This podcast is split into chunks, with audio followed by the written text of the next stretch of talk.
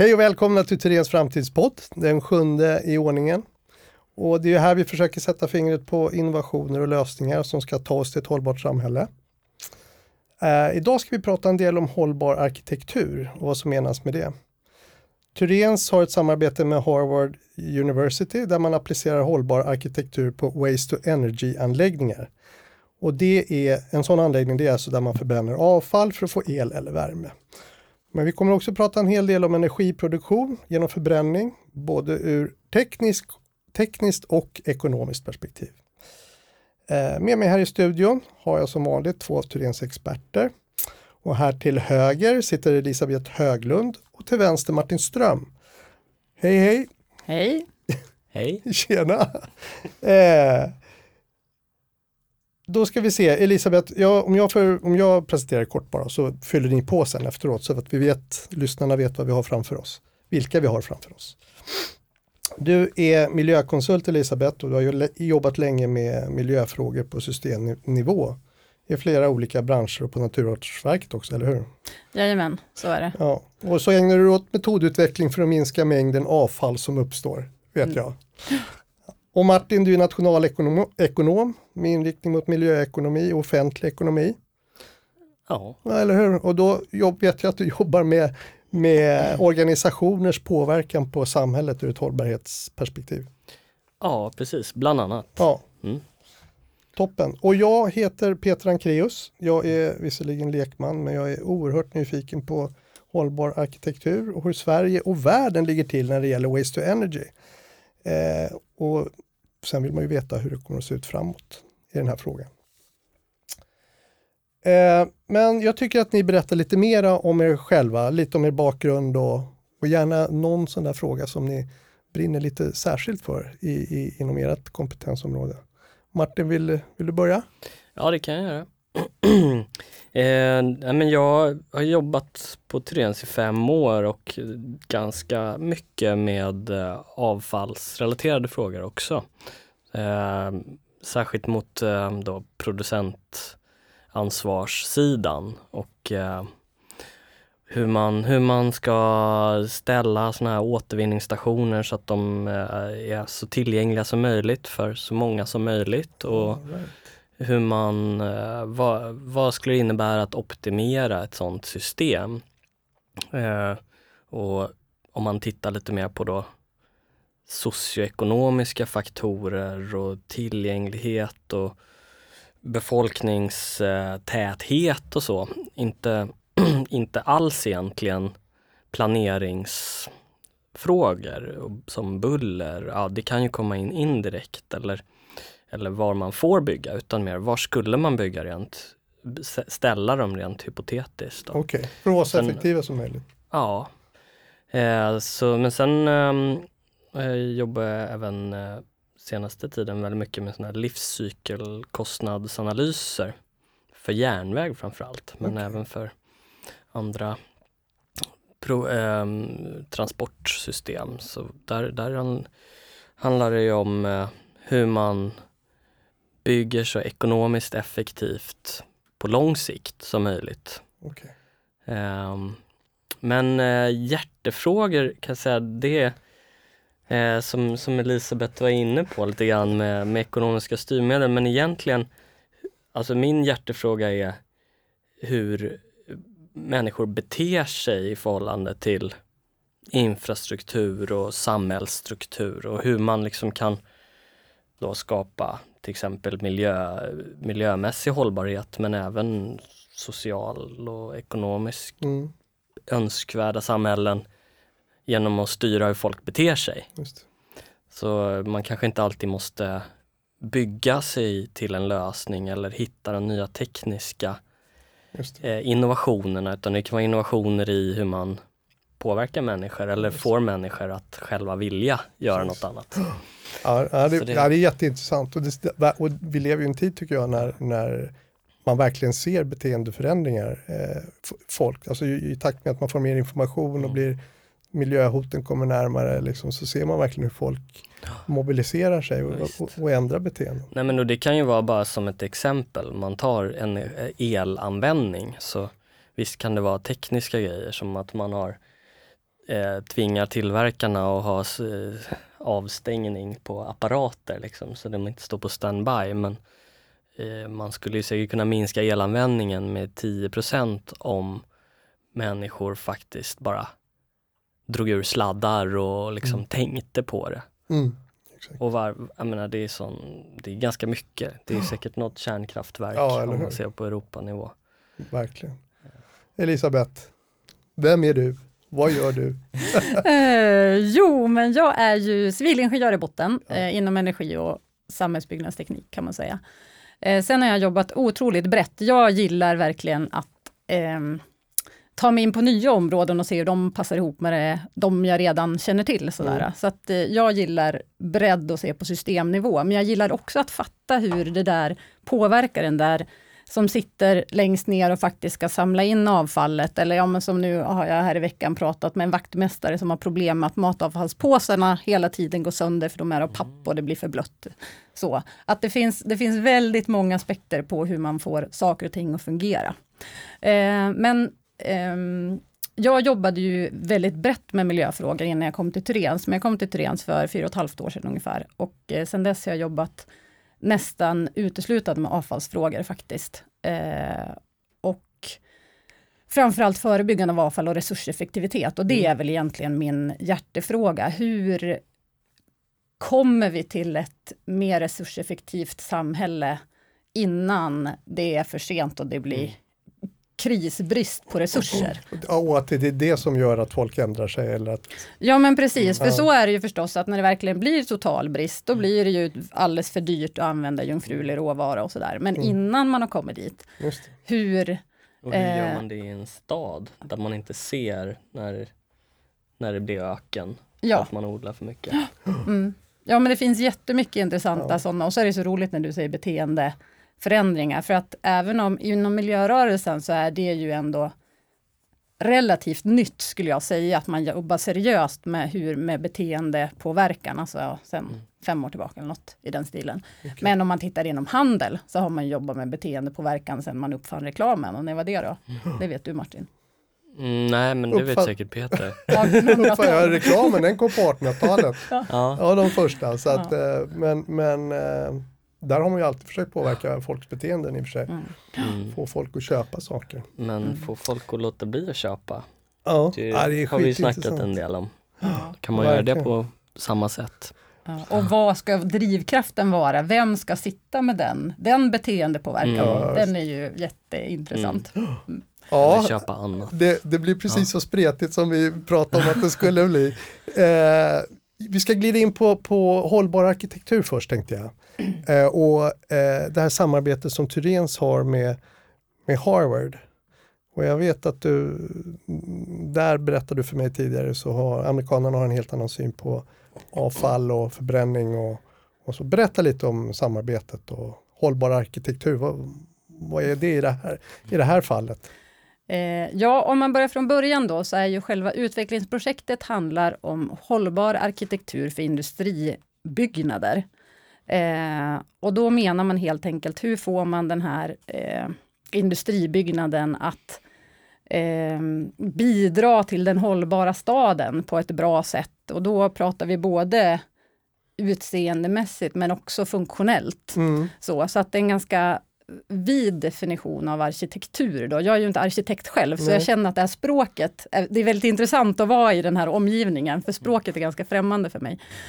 Men då har vi ett samarbete med Harvards arkitekturinstitution, där de eh, har valt ut Waste to Energy, som då inte bara är förbränning av avfall, utan det handlar överhuvudtaget om energiåtervinning från avfall. Så det kan vara biogasanläggningar och tittar man på global skala så pratar man ju ibland pyrolys och den sortens mm, eh, tekniker också. Men, men eh, nu är jag helt tappat tråden. Ja, men det är lugnt. Vad pratade jag om? Vi pratar om utformningen, hur arkitekturen Jo, men så det handlar ju om hur, hur de här eh, anläggningarna passar in i staden. Och då eh, så har man valt just Waste to Energy för att industri anläggningar generellt outsourcas ju, eller har ju outsourcats i stor utsträckning under lång tid. Vad menar du med outsourcas? Ja, att man flyttar produktionen av textil till Asien och, Ah. Ja, ja, ja, och så. ja, right. Ja, så outsourcats från In, i, i världen. industrianläggningar. Mm. Industrianläggningar.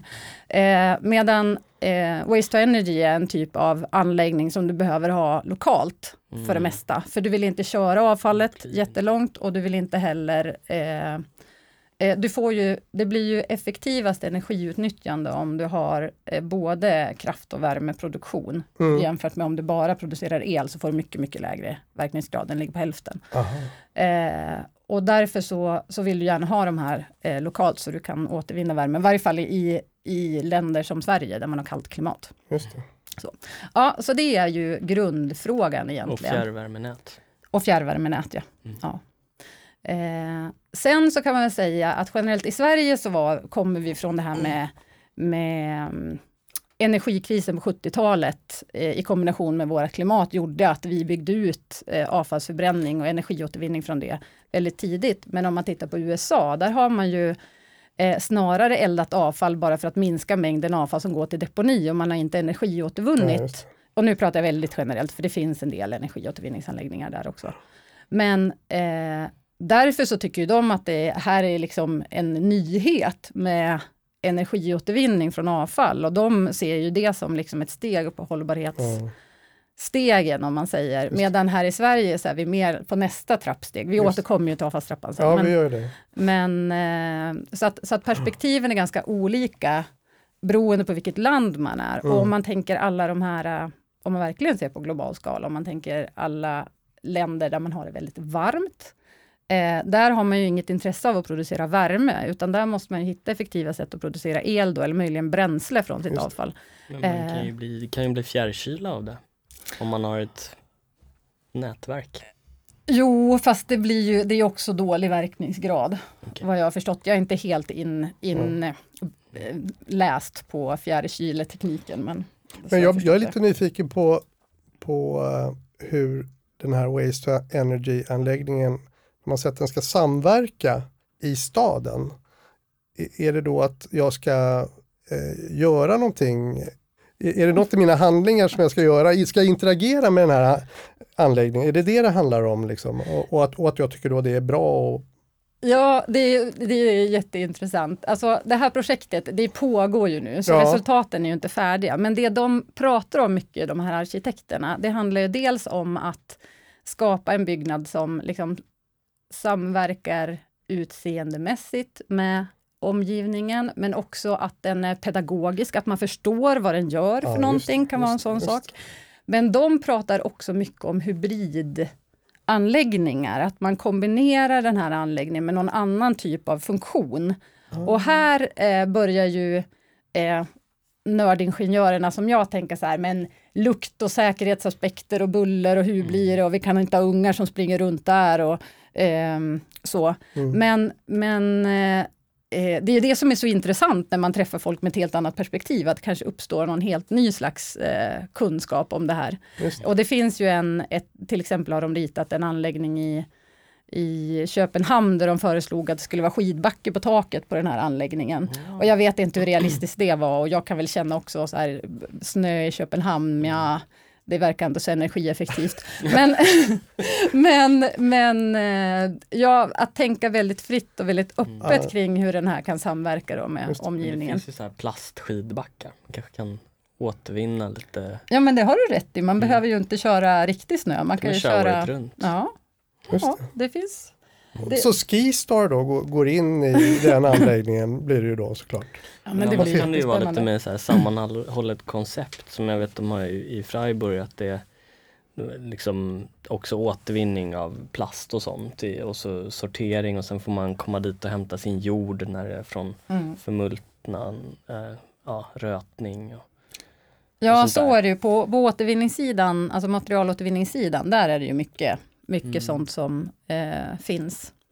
Eh, det är ju, när man gör energi så blir det ju sällan ja, en, ja, i och för sig, om man tänker biogas Mm. så blir det ju en, en produkt på det sättet. Ja. Mm. Mm. Men ligger de ofta i, i städerna, sådana här anläggningar i Sverige? I Sverige så har de ju från början byggts en liten bit utanför Mm. men sen har ju staden expanderat och det största exemplet är väl Högdalenverket här i Stockholm som Mm. från början ju inte låg mitt i men nu kan man ju åka tunnelbana dit Mm. och hälsa på. Så att eh, ja, det, Mm. det är i alla fall eh, hyfsat nära för man vill ju inte när man då skickar iväg fjärrvärmen så vill man ju inte ha för långa transporter för då får du för stora förluster i fjärrvärmenätet. Vad bra, nu är vi ju där på avfallsförbränning som är nästa touchpoint. Eh, så i, hur är det ur ekonomiskt perspektiv Martin? Alltså, om man jämför med andra metoder just för att hantera avfall, är det, är det samhällsekonomiskt lönsamt?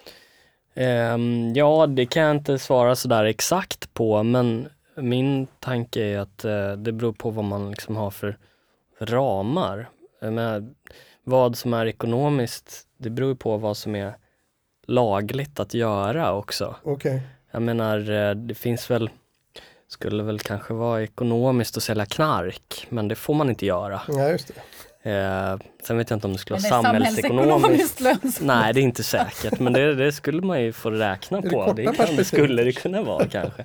Eh, Men ehm, att eh, det är ju, det ligger säkert väldigt nära till hands att säga att det är ekonomiskt eftersom det är så enkelt Ja, egentligen. på ett sätt. Och eh, många av de värden som kanske skulle ehm, som skulle göra att det var eko- samhällsekonomiskt att återvinna istället, att vara högre upp i avfallstrappan. Eller är det lägre? Som vi inte har berört Nej, som vi inte har berört. Skulle ju, det kanske är, är, är liksom kräver lite mer ansträngning för att motivera Mm. i och med att de inte har en marknad alla gånger. Just Eh, och det, det är lättare att räkna ekonomi på sånt som faktiskt omsätts i pengar, så Ja. att säga, än, eh, än värden som, som man kanske måste eh, argumentera för Ja. mer Folks trivsel, vad är det värt? Ja. Ja, och eh, jag ska inte säga att det inte går, för det gör det ju verkligen. Mm. Och man kan ju, det fin, finns exempel där man gör såna här, man gör undersökningar av människors vilja att betala för, för liksom naturliga värden och det är inte säkert att man kommer fram till sanningen så att säga, men man kan ändå hitta en, en betalningsvilja även för, Mm. för en, sko, en liten skogsdunge eller eh, någonting. Ehm, men sen så, jag menar, sen kan man ju resonera om, om eh, det, det går, det, ofta går det ju att hitta en marknad närmare än vad man tror. Som liksom till exempel då förvaring av, om man tänker att du har väldigt mycket gamla skor som ligger och skräpar i din trea så kanske du bara hade behövt en två och en halva om du hade Just haft lite mindre prylar hemma. Därför bor Jag har haft villa. lite lättare att göra dig av med dem. Ja. Du kanske inte hade behövt ha något garage om någon hade kommit och hämtat grejerna istället för att du skulle ha en bil. Det där har jag faktiskt tänkt på nu, att de borde Det- bygga mycket mindre lägenheter och så borde de bygga Mm. större förrådsutrymmen så man inte behöver värma lika Ja. mycket och så sparar man på energi. Ja, ja. Det är, ju, det är ju ingen som skulle ifrågasätta att eh, bostadsyta har ett värde i Nej, en storstad. verkligen, Så verkligen. Och, och hur dyrt det är och med de här förråden, Sureguard och vad de heter. Kostar ju skjortan. Och, där, och jag menar, där, det är också ett, ett tecken Nej, men på... så, om man ska sammanfatta så skulle jag säga att eh, när det gäller eh, att avfallsförbränna så det, det är klart, man, det är ju viktigt också. Jag menar, det har ju varit en del i Sveriges koldioxidminskning att vi har eh, kunnat bränna så mycket avfall och att vi har haft de här kraftvärmeanläggningarna. Just det. Så man kan ju Men nu måste jag faktiskt lägga mig i Ja. lite grann. Ja, för att om varsågod. man, om man eh, tänker, eh, vi måste nog dra avfallstrappan Ja, jag, nu. tror, jag det, finns, precis. Det är nummer fyra va? Ja. Steg fyra är det inte? Mhm. det, det finns ju en, eh, vad ska man säga, en eh, ordning för hur man börjar hantera avfall som har varit eh, Ja, den har nog funnits i omlopp sedan 70-talet tror jag, men den är ju numera inkorporerad i avfallsdirektivet i EU, som egentligen säger att i första hand så ska man förebygga avfall, alltså förhindra att det uppstår överhuvudtaget. Eh, låta bli att köpa någon grej kanske, eller köpa en, en eh, materialsnål bil eller vad det kan handla, så att man använder mindre resurser. Eh, sen i andra hand ska man återanvända saker, Mm. second hand och så vidare. I tredje hand materialåtervinna. I fjärde hand energiåtervinna och där trillar ju förbränningsanläggningarna Mm. i Sverige in som med kraftvärme. Då. Eh, och i sista hand ska man deponera eller bortskaffa. Och bortskaffa kan till exempel vara att elda upp utan att energiåtervinna. Okej. Eh, och då är det ju så att man har ju skapat den här marknaden för avfalls eh, genom att införa en deponiskatt. Och man har förbjudit, man får inte längre deponera brännbart och biologiskt avfall i Sverige. Det är förbjudet. Och sen så finns det deponiskatt också som, som eh, därpå liksom spär på övriga saker. Eh, och det gör ju att det blir lönsamt att Mm. elda det här avfallet. För de, det. det, så, det är ju så att man kan få betalt då eh, motsvarande upp till den här deponiskatten för att ta emot avfall. Och då blir det ju jätteintressant att elda avfall och det är också därför som Sverige importerar avfall, hushållsavfall från andra länder. Och det handlar ju om att man eh, hoppar upp ett steg från eh, Men man Deponi. fastnade lite i det steget då. Ja men precis, och det är ju där vi är nu. Att nu Mm. behöver vi ju skapa en marknad så det blir materialåtervinning, för det är ju ännu mer resurseffektivt. Och hur gör vi då det för att skapa en effektiv marknad för materialåtervinning? Sen kommer det alltid finnas avfall som man måste elda upp, där, som man faktiskt inte kan materialåtervinna för att det är för smutsigt eller för sammansatt eller fibrerna är för utslitna Just eller det. det finns massa eh, sådana saker som gör att man behöver eh, eh, kommer behöva förbränna det. Ja. Så det är inte så att liksom, i framtiden kommer vi inte ha någon avfallsförbränning alls. Nej, jag tror inte att det är sant. Men vi kommer mycket mer materialåtervinning. Mm. Eh, och det, utmaningen för politikerna och det som händer nu i hela EU, de har ju massa såna initiativ för cirkulär ekonomi och resurseffektivitet och så. Det som händer är ju att man försöker komma på hur tusan ska vi skapa den här marknaden så att det händer. Ja. Och då vill jag bara skjuta in den här eh, delen som handlar om resursförsörjningsperspektivet. För att, Resursförsörjningsperspektivet. ja, för om man tänker, för det är ju en av de sakerna som EU pratar om då, att om vi behåller materialåtervinningen inom EU så betyder det att vi kan resursförsörja oss själva med många saker som annars bara går att utvinna i andra delar av världen. Så det är också liksom en sån, eh, när det blir brist på resurser, ja men då kommer det bli huggsexa. Och vem kommer då ha tillgång till vad? Så vi, egentligen pågår det en gigantisk resursimport till hela Europa för att vi, ja till västvärlden egentligen, från eh, utvecklingsländerna där en stor del av, av eh, produktionen sker. Just det. Du, du menar export? Nej. Import, jag menar Import. att allting som vi köper här, Mm. det, jättemycket av det tillverkas ju Ja, ja, Också. i resursimport. Asien. Ja, just det. Och, och Mm. råvarorna kommer Precis. också från, Mm. ut, ofta Men från hade utanför inte- Europa. Så. Skulle vi flytta tillbaka industrierna då till Europa eller skulle vi exportera våra återvunna råvaror till där de till, tillverkar nya grejer? Ja, frågan är ju vad som händer. Ja. Mm. Va, och det, och, och jag, det, jag är övertygad om att så länge vi lever i det här ekonomiska systemet som ändå är det bästa vi har kommit på, så, så kommer ju det vara en ekonomisk fråga. Mm. Ehm, Så frågan är hur man, hur, hur, var, vad kan man sätta in för styrmedel? Det är ditt område Martin, för att få det att, Ja, jag tror det. det Jag, tror, alltså, man måste också tänka att det inte är, jag tror inte att det är staterna eller eh, EU som, som skapar någon, några företag. Alltså det, Mm. Jag tror inte innovationen kommer därifrån egentligen, men de kanske kan stödja innovationen genom att och liksom, det, jag tror det finns massa aktörer som skulle vilja starta eh, verksamheter som baseras på, på återanvändning Mm. eller återvinning men som inte kommer loss därför att de, de inte, reglerna gynnar inte dem. Nej, just det. Och nej, där- det handlar jättemycket om att skapa man, ju, man förutsättningar. kan ju skapa en marknad genom att skapa ny, alltså styr, ekonomiska styrmedel, eh, beskattning eller, eller till och med eh, ut, som utsläppsrättsmarknaden som inte funkar optimalt i och för sig. Men man kan ju också underminera dem om man, om man då hela tiden springer storföretagens ärenden. Mm. Ja, Men du Martin, jag funderar jättemycket på det här med hur eh, hela materialmarknaden är ju global nu. Alltså Mm. vi, vi återvinner papper och det skickas till Kina och det, alltså den är global hela materialmarknaden. Eh, så hur skapar man liksom rent eh,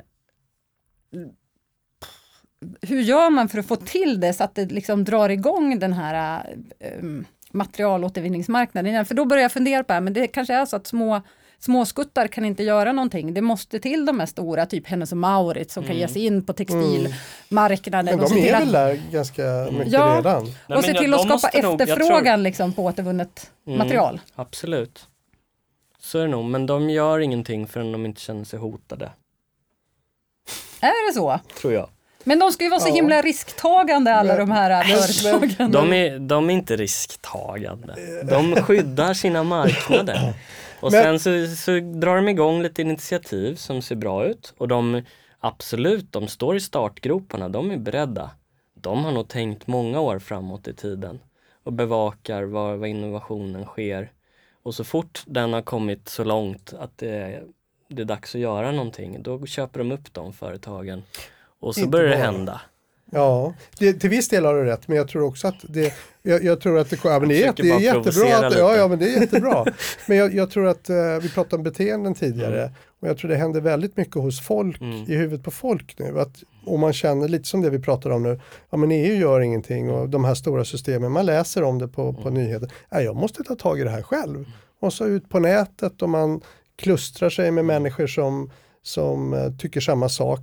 Så jag, jag tror att vi kommer att se ändrade konsumtionsmönster. Vi är redan inne i låneekonomin pratar man ju om. Ja, och... men vi lever nog i en, mycket i en ut, utbudsstyrd absolut. konsumtion. Absolut. Där många kons konsumenter inte inser att de kan efterfråga sånt som inte finns på marknaden. Nej. Så att säga. Men, men, men, men, det är i och för sig, alltså det är klart att det, är Men nu sant. lever ju när, det finns inte, det ett behov så kommer det snart Jag en tror också en, en viktig poäng med de här stora företagen är att de är också stora arbetsgivare. Och det har visat sig att det är en vik, viktig, alltså stolt, stolt, de anställdas stolthet och mm. sådär, att man jobbar för någon som gör gott. Ja.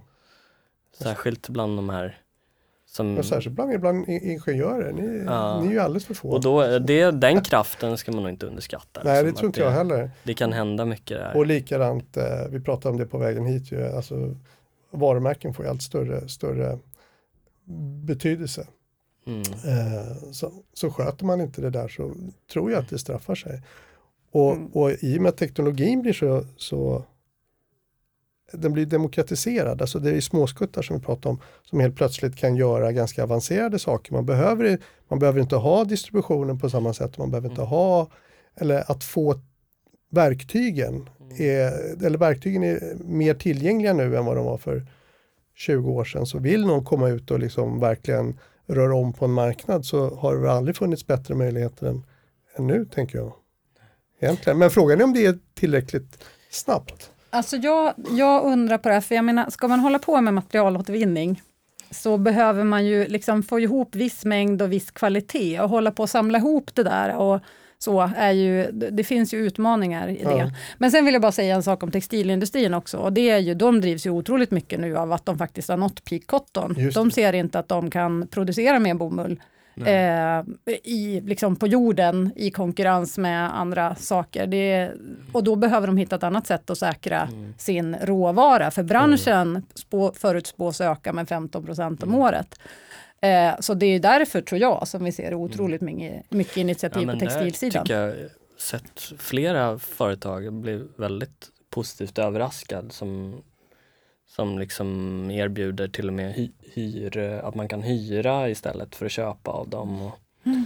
och som jobbar mycket med återvunnet och ekologiskt. Men, här, ja, men jag undrar om det inte finns, det finns ju Big Oil, jag undrar om det finns Big Cotton också. Därför att det, det, det finns ju fantastiska material. Alltså, jag har använt bambustrumpor i, mm. i, i, i, fem år och, och det, det är överlägset som, alltså i komfort och alltså det, är, det är suveränt. Och jag, jag förstår faktiskt, på det vi pratade om ja. förut, jag förstår inte varför, varför finns det inte i större utsträckning än det gör? Eh. Då kanske pandorna kan äta strumporna sen då eller? ja, kanske det. Det var ett skämt. Nej men, men eh, men det, ja, så det finns lösningar tror jag. Och jag menar, jag beställer ju mina strumpor från nätet. Så att, eh, mm. eh, ja. det finns ju tillgängligt. Ja, men det är därför som vi ser en så stor flora. Det sker jättemycket utväxt, utveckling på materialsidan på teknik, eh, på textilsidan. Så så Ja. är det. Eh, och jag, det är ju roligt just för att det drivs av branschen där som har sett den här risken som de vill försäkra sig emot på något sätt. Och det är därför som det händer. Men, och frågan är ju på andra områden då, kommer det vara samma drivkrafter där eller kommer det att he, ske helt andra, det. på helt andra sätt? Och plast är ju egentligen det mest problematiska för att plast är finns i så otroligt bred variation och det är ganska svårt att få till materialåtervinningen på ett Men bra samtidigt så du vet, det vet jag, för jag pratar med, med företrädare för industrin som säger att det finns en otrolig potential i att återvinna plast sätt. Ja. som inte är uppfylld liksom. Vad tänker de att vi ska göra för att Nej men ja, det är klart att det är, det är liksom en, eh, en relativ pris. En- Jag menar så länge jungfrulig vara är billigare så kommer det väl gå långsamt med Mm. Men den. nu är ju om man inte oljepriset- beskattar. Jättebilligt, och nu sjönk Ja. det. Ja. Mm.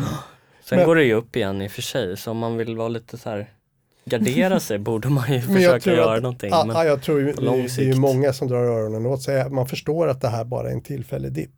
Så jag tror att man ser det nog som en möjlighet att verkligen ta chansen och ställa om. Försöka göra sig fossilfri tror jag i sina, i sina produktions... Men sen kanske det är hur, vi, hur, hur återvinningen sker också. Jag, jag kan ingenting om det här egentligen men som du säger, det är, så mjukplast är väl inte så mycket att ha i återvinning kanske medan hårdare plaster är jättevärdefulla. Och det, allting blandas ju bara. Och sen så ska det sorteras och det kanske går att göra på något effektivare Jag vet sätt att det direkt. finns ett företag i USA som är superbra. De har eh, superavancerad eh, urskiljningssystem, olika plaster. Eh, som man köper tillbaka i pellets. Ja men och så händer det ju här i Sverige också. De sorterar ju plast utifrån. De känner liksom igen plasttyp med någon slags IR-teknik och sen blåser de dem åt olika håll och sådär. Så det finns ju ganska avancerade Sen står det någon och sorteringstekniker. sorterar där i slutet. Ja precis, sen står någon och eftersorterar och så blir det alltid lite kvar och så. Men, Men det är ju man- mycket plast som är om ni tänker er allt som sitter i datorer och allt sånt där som är mjukgörare i och så där, det, där um, ja det är inte helt oproblematiskt. Nej, alltså återvinna glasskartonger går ju bra men men eh, Ja, det, just det, det är- finns utmaningar, men det är jättebra om det finns potential för plaståtervinning, för där skulle vi verkligen behöva ta ett steg framåt och där krävs det ju efterfrågan på råvara. För, för de som sorterar i Sverige då, eh, de, eh, de har ju inte tillräcklig avsättning för sitt, Nej. i varje fall så var det så för ett par år sedan. Ja, nej, jag vet att de också där i, i Bredaryd, de blev ju jätteglada när de fick in något typ någon trädgårdsstol eller något sånt där som inte skulle vara i materialet men som, som var bra plast. Ja. Ja, Eh, Så det kan man ju också fundera på om det ja. kanske inte bara ska vara förpackningar som går. Nej, det skulle vara jättebra att samla in annat. Och sen så tror jag att man måste inse också att människor de klarar av att skilja mellan metall och papp och, och plast. Men Mm. att de ska sitta och sortera olika typer av plast, det är ju otroligt svårt. Så där får man, man måste liksom, det här Det källsorteringssystemet, Mm. ja. Men källsorteringssystemet måste liksom se sin begränsning, tror jag. Jag Okej. tror inte att vi kommer att klara av att hålla på och separera. Visst, de är ju nummermärkta så man kan gå in och titta på dem där. Ja, jag. Ehm, jag, Ja. jag vet att de här eh, den här maker-rörelsen som jag har bekantat mig lite med den i, i Stockholm. De, är ju, de håller på att titta på nu hur, hur kan vi ta tillvara våra petflaskor och så och göra, göra nytt filament som vi kan använda i våra 3D-skrivare. Eh, man, finns ritningar på nätet hur man ska måla ner och återvinna och, och göra nya, ny, ny plasttråd som man kan använda i sina 3D-skrivare. Men det är som vi sa också, det är gaser och sånt som är inblandade men jag tror att man kommer att det kommer vara en, det, jag, jag tror det här, så, eh, om, om, vi, om man ska försöka knyta ihop säcken, eh, så är det väl, är det inte att det, det, det är på flera, flera nivåer som det måste till eh, insatser. Det kommer ske förändringar som drivs av oss konsumenter och det kommer tas internationella eh, internationella, det kommer göras internationella överenskommelser och styrsystem tror jag vad det nu, vad det nu är. Och även rena business, affärsdrivna eh, faktorer kommer påverka. Men för, för jag tror över alltihopa så är det ju klimathoten ändå som, som, eh, och resursbristen som, som lyser över oss och som vi alla måste Mm. eh, inordna oss under. Men den där resursbristen kanske man behöver påminna lite om nu när vi har pratat så mycket om klimat. I och för sig så bo, man, funderar man tillräckligt långt i klimattermer så kommer man nog fram till att det finns andra resurser som är viktiga. Som, Mm. Men ibland så kan man tro att eh, det bara handlar om klimat. Alltså, men det är intressant med klimat, för det är anledningen till att allting handlar om klimatet, Mm. det är ju för att det är lättmätt. Mm. Men om man tänker sig att om de nu kommer till någon eh, bra överenskommelse, de har väl möte nu i september Paris, va? ja. Ja. Eh, det skulle ju verkligen, verkligen behövas och då borde ju det ha påverkan på, eh, alltså se till att vi slutar använda så himla mycket olja. Och det i sin tur har ju liksom påverkan på hela resurssektorn. Så på det sättet eh, så är det ju bra. Men sen är det jätteviktigt att påpeka att om vi använder resurser mer effektivt så minskar det klimatpåverkan alldeles otroligt mycket. Eh, som det här steget från eh, deponering till eh, förbränning av avfall som Sverige har tagit, alltså vi deponerar nästan ingenting nu. Eh, det har ju minskat Sveriges utsläpp av klimatgaser med 5 Ja. på ett bräde. Alltså att det är en, en resursfrågorna är viktiga i klimatarbetet. Så jag tror snarare att man ska putta in, in resursfrågor, man ska liksom haka på Mm. klimatfrågan. Ja men så kan det nog vara. Eh, sen är det tufft för de här som jobbar med biologisk mångfald och så. Mm. Eh, Men jag tror att vi nästan får, eh, jag tror det är ett bra slutord där. Faktiskt. Eh, det var jätteroligt att prata med dig. Jag känner ju, vi är långt ifrån färdiga. Det får bli en ny podd någon gång. Eh, men eh, tack Martin och Elisabeth för att ni, ni kom. tack själv. Och tack, Tack. ni som eh, lyssnar på det här. Eh, det var roligt att ni var med och eh, det kommer ju en ny innovationspodd i oktober. Så håll öronen öppna. Hej med er! Hej då. Hej då.